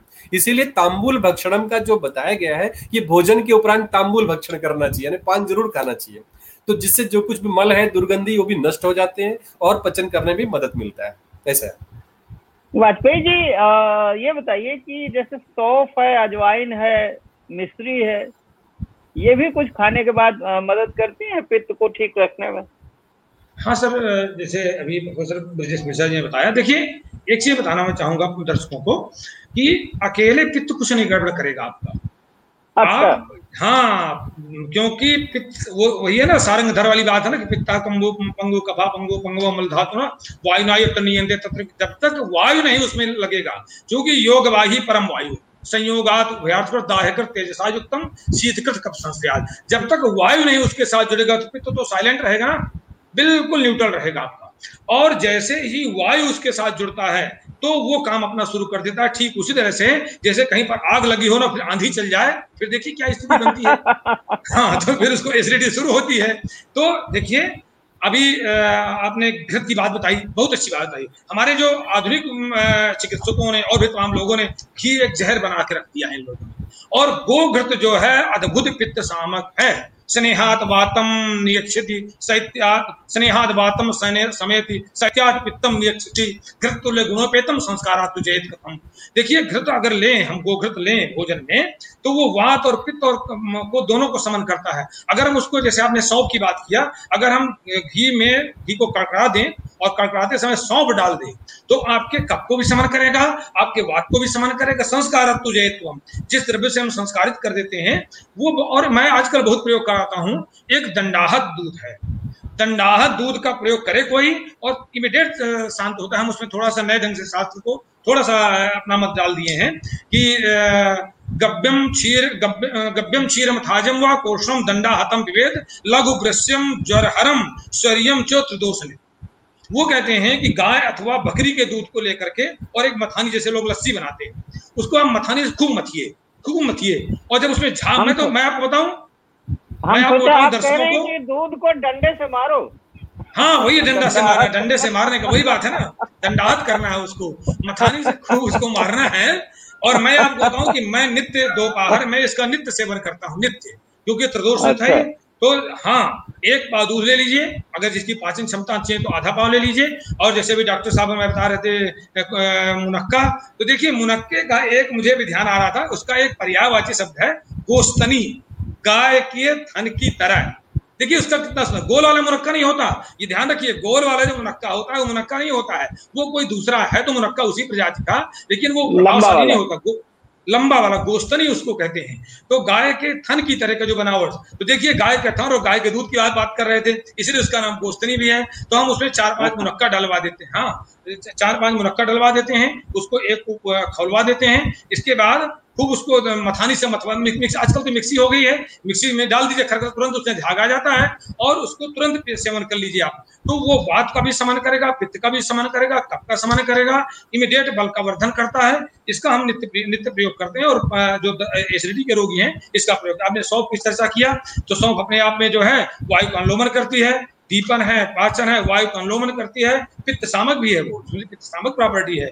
और हम कहते हैं बहुत सारी हम औषधियाँ नहीं ढूंढ सकते हैं तो हम इतना तो कर सकते हैं कि जीरा और सौंफ, घरेलू औषधि है। जीरा और सौंफ, इनको आप आधा कच्चा और आधा पक्का रख लीजिए और भून करके और बराबर आप मिश्री मिला लीजिए, जिसको मिश्री मिला लीजिए और मिश्री मिला, मिलाने के बाद आप उसको फाँक लीजिए भोजन के बाद। अगर आपको ये देखते गैस बहुत बनती है, अगर गैस बहुत बनती तो आप भोजन की पूर्व हुए आप ले लीजिए उसको आप। अगर आपका हाइपर एसिडिटी बहुत है आपको जानते हैं भोजन के बाद तुरंत शुरू हो जाता है तो आप उसको भोजन के बाद आप ले लीजिए। और अथवा दोनों बार आप ले सकते हैं। और इसको नित्य लेने से आपकी एसिडिटी बहुत जल्दी समाप्त हो जाएगी। लेकिन बेल का बे, बेल का प्रयोग जो एसिडिटी वाले मरीज़ हैं वो बेल का बिल्कुल प्रयोग ना करें। और एक चीज़ मैं वो बताना चाहूँगा देखिए हमें शास्त्रों की बात माननी है। आजकल कीवी फल का बड़ा प्रचार हो गया है। महँगा है और फालतू का है। महँगा है और उसका बहुत ज़्यादा प्रचार हो गया है। मैं बताऊँ कि आप सुश्रुत को उठा के देखिए। उन्होंने सीधे मना किया है कि सुश्रुत सूत्र स्थान इक्कीस इक्कीस में शायद बारहवा सूत्र ने कहा कि अम्ल फल जहाँ पर पित्त प्रकोप के कारण उन्हें अम्ल फल को सीधे मना के जो भी खट्टे पदार्थ हैं वो पित्त को बढ़ाते हैं। तो अभी आप बहुत सारे लोग कहते थे एसिडिटी में। थोड़ा टमाटर का भी बता दीजिए इसमें सर टमाटर क्या है? देखिए सर टमाटर आज अब लोग टमाटर बारह बारह महीने खाना शुरू कर दिए हैं। ये एक रक्त वृत्ता ये रक्त वृंताक है। ये एक बैगन है, लाल वाला। हमारे देश का तो है नहीं है ये विदेश से आया हुआ था। तो अब ये रक्त वृंताक है लेकिन आजकल लोग बारह महीना इसका सेवन शुरू कर दिए हैं। इसका सेवन हम्म। केवल शीत काल में ही इसका लाभ करता है हेमंत काल में और शिशिर ऋतु में इसका सेवन लाभ करता है। इस समय तो बिल्कुल ये गर्मी से जुलस रहा होता है बिल्कुल जो भी सेवन कर रहे हैं वो टमाटर नहीं सेवन कर रहे हैं जहर सेवन कर रहे होते हैं। एकदम ये विषैला हो जाता है और ये बहुत ही नुकसान करता है अग्नि खराब रक्त रक्त दोष बहुत तेज़ी से पैदा करता है रक्त दोष अच्छा। ये रक्त वृंताक जी इसका नहीं सेवन करना चाहिए बारह महीने तो नहीं सेवन करना अच्छा ये रक्त पित्त भी एक बीमारी है। पित्त जो है वो ब्लड में चला जाता है। क्या होता है? ब्रजेश जी? जी रक्त को जब पित्त दूषित करता है यानी रक्त भी गर्म होता है और पित्त भी गर्म होता है। लेकिन रक्त ये धातु और पित्त दोष है। और यह धातु इसलिए अगर बताया कि पहले धातु दूषित हो रहा है किसके द्वारा? पित्त के द्वारा। तब जाकर के रक्त पित्त उत्पन्न होता है। अब ये दो प्रकार के होते हैं। ऊपर की तरफ़ निकलने वाला रक्त पित्त और नीचे की तरफ़ निकलने वाला रक्त पित्त है। खास करके जिसे आप आज के डेट में नाक से रक्त पित्त निकल रहा है तो उसे आप इपेस्टेक्सिस के नाम से जानते हैं। और वह नासागत जो रक्तपित्त होता है एक तो धूप लगने की वजह से दूसरा बहुत ज़्यादा गर्म पदार्थ के सेवन करने की वजह से तीसरा यदि आप रात्र में कंटिन्यूस जागरण करते हो यानी आपका कोई ऐसा जॉब है कि जिसमें आपको दो तीन दिन रात्र को जागने, जागना पड़ गया। ऐसी स्थिति में आपका ब्लड प्रेशर बढ़ जाएगा और ब्लड प्रेशर बढ़ने की वजह से भी वह रक्तपित्त नाक के द्वारा बाहर निकलेगा, जिसे आप इपिक्सटेक्सिस कहते हो। दूसरी बात, यदि राजक्षमा नाम की व्याधि होती, उसके अंदर भी रक्त बाहर निकलता है, जिसे आप हिमेप्टिसिस कह सकते हो या फिर हिमेटिमिसिस कह सकते हो। ये अलग अलग उसकी टर्मिनोलॉजीज है। यानी यदि उल्टी के जैसा खून बाहर निकलता है तो हिमेप्टिसिस होता है और यदि रक्त बमन होता है, बाहर निकलता है, उसे हम हिमेटिमिसिस कहते हैं। तीसरी बात रक्त पित्त क्या जो है, यह मूत्र के द्वारा भी यूरिन के द्वारा भी बाहर निकलता है। तो वह लाल वर्ण का होगा। अब वह रक्तपित्त है या प्रमेय है, इसको जाना जाता है। तो उसमें बताया गया कि ये रक्त पित्त ही सप्रकोपा मतलब ये हरिद्र वर्ण रुद्रम चा मूत्रम बताया गया कि हरिद्र मूत्रम यानी वह हरिद्र वर्ण जो है, वह रक्त निकल रहा है तो वह रक्त पित्त का होगा या फिर प्रमेय का होगा। तो कहते हैं कि नहीं, ये रक्त पित्त का है, इसलिए बताया गया है। दूसरी बात, रक्त का द्रव गुण और इसका पित्त का द्रव गुण और सरगुण, ये दोनों उष्ण गुण के साथ जब मिक्स हो जाते हैं तो ऐसी स्थिति में निर्माण क्या होगा? तीसरा ही पदार्थ निर्माण होता है। यानी कुल मिलाकर के वायु उसको एग्रीवेट करती है। वायु उसको चलन, वायु का चल गुण बढ़ जाता है। तो चल गुण बढ़ने की वजह से चूँकि वायु भी ऊर्धगामी होता है, पित्त भी ऊर्धगामी होता है, रक्त भी उष्ण है, यह भी ऊर्धगामी होता है। तो ऐसी स्थिति में अग्नि और वायु दोनों ही महाभूत जब घुसते हैं तो इनके गुणों को एग्रीवेट करके वह नासा मार्ग से अक्षी मार्ग से कर्ण से भी निकाल सकते हैं मुँह से भी निकाल सकते हैं और यूरिन नीचे से जो है निकाल सकते हैं। तो इस प्रकार से दूषण होने की वजह से काम करता है। इसमें खास करके प्रवाल पिष्टि का उपयोग बहुत अच्छा बताया गया है। प्रवाल पिष्टि अच्छा। उपयोग कीजिए लाक्षा उपयोग कीजिए जी। यष्टि मधु उपयोग कीजिए तो निश्चित रूप से रक्त पित्त यह शांत होता है यानी पित्त शामक औषधियों का उपयोग बहुत ही लाभदायी होता है। ऐसा है। जी वाजपेयी जी कुछ लोगों को यह होता है कि जैसे शरीर में जगह जगह चकत्ते हो जाते हैं और अगर खुजलाया तो बिल्कुल लाल लाल वो पूरा सारी बन जाती है। ये भी पित्त की वजह से होता है? जी सर चूँकि पित्त और रक्त का आश्रय आश्रय संबंध है ना तो आश्रय आश्रय संबंध होने से और देखिए जहाँ पर ये लक्षण ला, लालिमा की बात आती है वो रक्तिमा की बात आती है वहाँ पर पित्त अपने आप आ, आ जाएगा। पित्त पित्त के बढ़ने से लक्षण आ जाते हैं जैसे पीला पीला दिखाई पड़ना संताप टेम्परेचर ज़रूर होगा। कैसे कैसे हम महसूस करें? हमारा पित्त बढ़ रहा है। तो हम ये चीज़ ध्यान रखें कि पीला पीला हमको दिखाई पड़ रहा है हमको टेम्परेचर है और सबसे उसमें एक लक्षण एक पैदा हो जाता है शीत कामिता वो ठंडी चीज़ें ज़्यादा चाहने लगता है व्यक्ति। ठंडी चीज़ें ढूँढने लगे। ये उसका नेचर हाँ ये ध्यान देना चाहिए कि वो ठंडी चीज़ें ढूँढने लग लगेगा। और उसमें अल्प निद्रता वात पड़ा होगा तो अनिद्रा हो जाएगी। लेकिन पित्त अगर आपका कुपित होगा तो अल्प निद्रता कभी नींद बीच बीच में टूटती रहेगी कहीं कम नींद आएगी, ऐसा है। लेकिन उसमें हम शामिल नहीं है। उसमें हम शामिल नहीं कि तीन बजे जग जाते हैं, हम छह घंटे, हम दस बजे हर हाल में सोने का पूरा प्रयत्न रहता है। तो अल्प निद्रा बीच में तो कभी नींद टूटती ही नहीं है। तो और मूर्छा, बेहोशी जैसे चलते हैं, आँखों के सामने अंधेरा आ जाता है। दुर्बलता बहुत दुर्बलता बहुत में बलहानी महसूस होती है। और भ्रम अनिलाद भ्रम, माने वायु से भी चक्कर आते हैं और पित्ताद भ्रम। पित्त से भी चक्कर आते हैं, ये चिकित्सक ही डायग्नोज करेगा। और डॉक्टर क्या करते हैं कि वर्टिगान उठा के टेबलेट दे दिया, चाहे तुम्हारा पित्त बढ़ाओ चाहे चाहे वाद बढ़ाओ हम लोग तो ध्यान देते हैं कि भैया आपका पित्त बढ़ाए तो भी हम शांत कर लेंगे वाद बढ़ाए तो भी हम आपका चक्कर शांत कर लेंगे। और और देखिए, और क्या है कि जैसा भी प्रोफेसर मिश्रा जी ने बताया कि पीत क्या है, मल में और मूत्र में। दोनों में पी, पी, पीता रहेगी और आँखों में पीलापन दिखाई पड़ेगा। आँखों में पीलापन दिखाई पड़ेगा और एक एक और सारे कर्मों का क्रिया क्षय होने लगेगा। दाय होगा प्यास बहुत बढ़ जाएगी और भूख बहुत बढ़ने लगेगी। क्रोध बार बार आएगा चिड़चिड़ापन बहुत ज़्यादा आएगा गलानी ग्लानी उत्पन्न हो जाएगी। और एक चीज़ और बताए बताना चाहेंगे दर्शकों को कि ये तो पित्त के बढ़ने पर हमको संतुलित रखना है ना कई बार आपका पित्त जो है कम हो जाता है। पित्त छह अवस्था में चला जाता है। अब वहाँ जब पित्त आपका छह अवस्था में चला गया क्योंकि हमको संतुलित बैलेंस रखना है ना, सम रखना है ना तो वहाँ पर भी हमको ध्यान रखना पड़ेगा। अगर हमारा पित्त जो है कम हो रहा है ना तो हमें लो टेम्परेचर बार बार जो है जो 98.4 इससे नीचे आएगा हमारा मंदोषमा। हमारी उष्मा जो है मंद हो जाएगी, मंदाग्नि, अभी आप मंदाग्नि की चर्चा हो, कर रहे थे, अग्नि हमारी मंद मंद हो जाएगी। देखिए वायु कुपित हो जाएगा तो आपको विषमाग्नि हो जाएगी।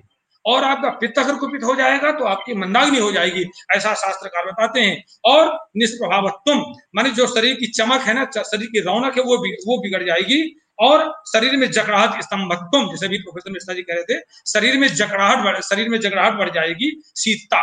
तोड़ पिंकिंग एकदम सुई जैसे शुभ होना, कहीं पेट में भी है हल्की चुभन हो रही है, कहीं पर चुभन हो रही है, समझ लीजिए आप पित्त है, गड़बड़ है, मैंने पित्त हमारा छीण हो रहा है, क्षय हो गया, अरुचि हो जाएगी, कंपन हो जाएगा, भारीपन हो जाएगा, और शरीर में रुचता आने लगेगी, जैसे आपने बताया था अभी, शरीर में पारुषता में कठोरता आने लगेगी, ये अगर लक्षण हमको मिलते हैं तो हमारा ये पित्त क्षय है तो भी हमको वो वो लाभ नहीं मिलेगा कौन सा कि हमारी बुद्धि ठीक काम करे हमारी मेधा ठीक कर, कर काम करे हमारी हमारा हृदय गति हमारा ठीक काम करे। और एक चीज़ और मैं बताऊँगा अभी अचानक मुझको ध्यान आ रहा है कि हृदय की जब बात आती है ना तो चरक जो है लिखते हैं चरक चिकित्सा अध्याय चौबीस का पैंतीसवां सूत्र देखने योग्य बहुत अच्छा है।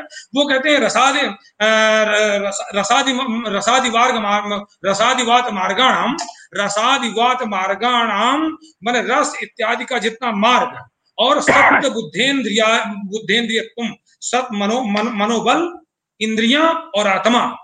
और प्रधान से प्रधान प्रधान ओज ये सर्वे हृदय में स्थान उचित ये सारे के सारे हृदय में स्थापित स्थापित हैं। आपको तो ये बता दें। तो ये बहुत अच्छी बात उन्होंने कही है। हमें ध्यान देने की बात है। इस तरह से हम लोग ये ध्यान करके पित्त को संतुलित रखें भी प्रोफेसर मिश्रा बता रहे थे, आजकल प्रबाल पृष्टि की बात, बहुत अच्छा काम करता है अम्ल पित्त में भी। प्रबाल पृष्टि का सेवन करने से अम्ल पित्त तो मैंने पित्त का समन हो ही जाता है। इसके साथ साथ हृदय को बहुत ही बल मिलता है। बड़ा दुर्भाग्य की गवर्नमेंट ने इस पर भी रोक लगा दिया था। आप प्रबाल नहीं लेंगे।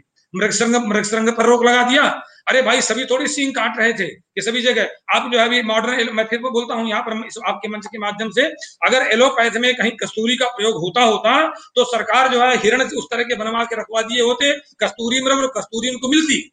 और हमारे यहाँ मृगस्त्रंग अद्भुत दवा है जो जंगलों में, में जो बारह सिंगा है या सींग के ये हरिण के जो सींग है आपस में लड़ने के बाद टूट के गिर जाते, गिर जाते हैं, हैं। साधारण पकड़ पाता। जी, उन्हीं को जो क्या है कि आदिवासी लोग कलेक्ट करते हैं और जा कंपनियों को बेच देते थे। वैद्य लोग उसका भस्म बनाते थे। हृदय के लिए अद्भुत दवा है। निमोनिया की अद्भुत दवा है। अम्ल पित्त की एक अद्भुत दवा है, लेकिन अगर प्रबाल पुष्टि के साथ मिला के सेवन किया जाए। आजकल गुलकंद बहुत आता है। गुलकंद का सेवन करने से भी अम्ल पित्त का अच्छा समन होता है और कदाचित प्रबाल पुष्टि मिला के सेवन किया जाए। कुछ कंपनियाँ भी प्रबाल युक्त गुलकंद बनाती हैं, उसका सेवन किया जाए।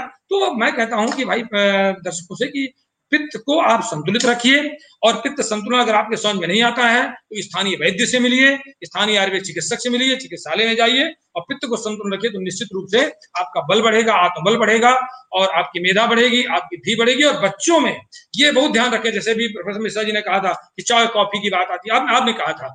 तो क्या है कि चाय और कॉफ़ी बच्चों से बिल्कुल दूर रखें। ये निश्चित रूप से पित्तवर्धक है। अगर बाल्यावस्था में चाय, कॉफ़ी की आदत पड़ेगी तो आपको नेत्र ज्योतिया भी कम होगी, आपको डिप्रेशन होगा, आपकी जो है मेधा और बुद्धि काम नहीं करेगी, मैं धारणा शक्ति नहीं काम करेगी, आपका ब्रेन पावर कम हो जाएगा। और गोदुग्ध जैसे भी प्रोफेसर मिश्रा ने कहा कि प्रवरम जीवनी नाम क्षीर मुक्तम रसायनम। उन्होंने कहा ना कि क्षीर जो गोदुग्ध है, वो जीवनीय द्रव्य में सबसे श्रेष्ठ है। ये ये रसायन है गोदुग्ध गोदुग्ध का सेवन करना चाहिए, लेकिन धंधा ढंग से सेवन करे तो क्या पूछना है? हाँ मक्खन, गाय का ताज़ा मक्खन कदाचित मिल जाए, मिल सकता है वो मिल जाता है। गाय का दूध जमाइए, मधानी से मतिए, सुबह मिल जाए। गाय का मक्खन और मिश्री और इलायची नित्य सेवन करने से प्रातःकाल नेत्र ज्योति भी बढ़ती है और अमल पित्त की भी शांति होती है और कांस्टिपेशन भी दूर होता है, क्योंकि कांस्टिपेशन का मूल कारण वही वात है। वात से जो है जो है विषब्धा जीर्ण हो जाता है। पित्त के कारण विदग्धा जीर्ण हो जाता है और पित्त के कारण से अग्निमंदो के कारण आमाजीर्ण हो जाता है, पित्त के कारण से रसाजीर्ण हो जाता है। ये चीज़ें, सारी चीज़ें ध्यान में रखने का आयुर्वेद का सेवन करें, और ये तो आपने बहुत अच्छा अपने मन के माध्यम से, मुझे लगता है पूरे देश का, पूरे विश्व का कल्याण के लिए आपने भावना, ये बीड़ा उठाया हुआ है, ताकि उस उस विधा को हम सब जगह पहुँचा सके, और हमारा मानव जो है स्वस्थ हो सके। अंत में ब्रजेश जी समापन में आ, क्या मंत्र देंगे? कैसे हम पित्त को संतुलित रखें जिससे हमारी बुद्धि और आत्मबल में वृद्धि हो और नुकसान न करे? इसके लिए आहार विहार का संतुलन होना दोनों ही आवश्यक है। मतलब आपकी मानसिक स्थिति और आपकी शारीरिक स्थिति और आपका इंद्रिय जय होना यानी आपके जो इंद्रियों के ऊपर आपका काबू रखना बहुत आवश्यक है। और संतुष्टि तब होती है कि जब आप अपने जीवन को संतुलित रूप से जीना चाहते हैं। बहुत ज़्यादा लाभ की इच्छा ना हो, जिससे बहुत ज़्यादा लोभ ना बढ़े तो उसको ध्यान में रखते हुए, यानी ऐसे आहार विहार का सेवन करें कि जो कि आपके प्रकृति को निश्चित रूप से आत्मसात कर सके। आपके लिए साथ में हो। ऐसा लघु आहार हो, पथ्य आहार हो, एक चीज़ हो गया। दूसरा, समय से सोना बहुत ही आवश्यक है। उसके अलावा मेडिटेशन बहुत ज़रूरी है। ओंकार का उच्चारण करें या फिर अपने ही भी किसी भी इष्ट देवता को, जिसको भी आप मानते हैं, उन इष्ट देवता का स्मरण करें, नाम स्मरण करें। और ऐसी स्थिति से क्या होगा कि आपके शरीर के अंदर जो कुछ भी दोष है, वो अपनी प्राकृत अवस्था में रहेंगे और प्राकृत अवस्था में रहते होकर के आपके शरीर को स्वस्थ रखेंगे। जैसे कहा गया कि नित्यम हिताहार विहार सेवी समीक्षकारी विशेष वशक्ता दाता, समह, सत्य पराक्षमावान आप तो आप तो सेवी सा बहुत ही अरोगा। तो ऐसे व्यक्ति जो नित्यम हिताहार विहार सेवी हैं खाली हितकर आहार विहार का सेवन करते हैं, जो कुछ जानते हैं, समीक्षकारी विशेष आ सकता है। जो कुछ भी विशेष आवश्यकता मतलब क्या? विषयों में ज़्यादा उनकी आसक्ति नहीं है। किसी एक विषय की, किसी एक इंद्रिय की तरफ़ वो ज़्यादा आसक्त नहीं है।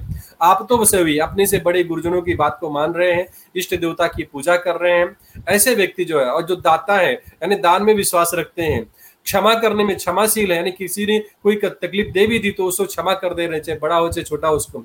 तो ऐसे इन सब चीज़ों का ध्यान रखते हुए यदि व्यक्ति उसको अपने जीवन में पालन करता है तो निश्चित रूप से वह निरोगी रहता है ये आज का मंत्र मैं देना चाहूँगा। जी। तो उसकी समधातु समाग्निश्च समधातु समदोषः समाग्निश्च समधातु मनक्रियः प्रसन्नात्मेन्द्रिय मनः स्वस्ति ऐसा बताया गया। हाँ। जिसकी आत्म इंद्रिय प्रसन्न हो प्रसन्न कब होगी? जब उसका सब कार्य सुचारू रूप से हो सकेगा, या उसके अंदर संतुष्टि रहेगी। यानी जब तक वह संतुष्ट जीवन जीने की स्थिति नहीं में नहीं आएगा, तब तक वह संतुष्ट हो नहीं सकता है, उसकी आत्मा इंद्रिय मन प्रसन्न हो ही नहीं सकते हैं। और वह स्वस्थ कैसे होगा? इसलिए उसके लिए आत्मा इंद्रिय मन प्रसन्न होने के लिए व्यक्ति को सीमित आवश्यकताओं में जीना सीखना चाहिए। जितना बढ़ाएगा, उतना ही तकलीफ़ में जाएगा। ऐसा है। तो ये तीसरी पुराण ये जो पुराण एक सेकंड सर अभी अभी प्रोफेसर मिश्रा देखिए मैं फिर से दर्शकों को बताना चाहूँगा जैसे आपने कहा है देव व्यापाश्रय चिकित्सक जिसको हम संक्षेप में देव व्यापाश्रय कहते हैं दर्शक गण ये भूल जाए जिनको पित्त की हमारा पित्त समन हो जाएगा। अगर उन्होंने इंद्रिय निग्रह नहीं किया नंबर एक अगर उन्होंने अध्यात्म का सहारा नहीं लिया जब ध्यान का सहारा नहीं लिया और तो आप समझ लीजिए कभी भी उसका पित्त समन नहीं होगा, उसको डॉक्टर एंट्रसिड खिलाए ही, खिलाएँगे ही। रावण रावण ने भी जब जब जो है विजय प्राप्त की थी ना तो उन्होंने भी इंद्रियों पर काबू रखी थी। वाल्मीकि लिखते हैं लंका कांड के 111वें अध्याय में 111वें सर्ग में, इंद्रियाणि पुरा जित्वा जितम त्रिभुवनम तया स्मरत भीरो तद्वैरम इंद्रिय रेव निर्जिता। उन्होंने मंदोदरी रोते हुए कहती है कि, अरे, हरे पतिदेव, आपने इंद्रियों पर बड़ा ज़बरदस्त काबू करके, इंद्रियाणि पुरा जित्वा जितम त्रिभुवनम तया आपके द्वारा तीनों लोग जीत लिए गए थे, इंद्रियों पर काबू करके। इंद्रियों पर काबू करके आपने तीनों लोगों को जीत लिया था, और जिसको आप जीत लोगे, दुश्मनी तो मानेगा ही आपसे तो वही इंद्रियों ने आपसे बैर छान लिया था। तो स्मृत भी तब इंद्रियों ने इंद्रियों ने आपसे बैर मान लिया, और आज जो है, इंद्रियों ने आप पर अटैक कर दिया, आपको आराम ने नहीं मारा है। स्मृत भी इंद्रिय आपको इंद्रियों ने पराजित किया है। तो वही जो प्रोफेसर मिश्रा जी ने कहा कि वो इंद्रियों की बात है। अगर इंद्रिय निग्रह नहीं है, आपके पास मेडिटेशन ध्यान नहीं है, जप नहीं है, प्रातः जागरण नहीं है, संयम नहीं है, आहार विहार इत्यादि का तो आप कभी भी हाई परिस्थिति से मुक्त नहीं हो सकते हैं। इसलिए हमारी कामना है कि आप आयुर्वेद को फॉलो करें। आयुर्वेद की दिनचर्या को, वैदिक दिनचर्या को, सनातन दिनचर्या का पालन करें। निश्चित रूप से पित्त पर प्राप्त करके मेधा बुद्धि और आत्मबल प्राप्त यही आज हमारा चलिए बहुत बहुत बहुत धन्यवाद आप लोगों ने इतनी सुंदर सुंदर बातें बताई कि लोग अपने जीवन को आ, संतुलित ढंग से रखें और जैसे हमारे यहाँ वो दस धर्म के लक्षण बताए हैं धृति क्षमा दमोस्तेयम घूम फिर के वहीं आती है हम्म। यम नियम आजकल योगा की तो बात बहुत करते हैं योग को जी, जी. लेकिन यम नियम की बात हम नहीं करते तो यम नियम पर अगर ध्यान दें तो ज़ाहिर है कि हमारा जो स्वास्थ्य ठीक रहेगा मन संतुलित रहेगा हम खुश रहेंगे और संतोष बहुत ज़रूरी है सब चीज़ों के लिए। तो बहुत बहुत धन्यवाद आप दोनों लोगों का प्रोफेसर ब्रजेश मिश्रा जी का डॉक्टर मदन गोपाल वाजपेयी जी का और हम फिर मिलेंगे अ, मेरे ख्याल से शनिवार को में फिर मिलेंगे। बहुत बहुत धन्यवाद।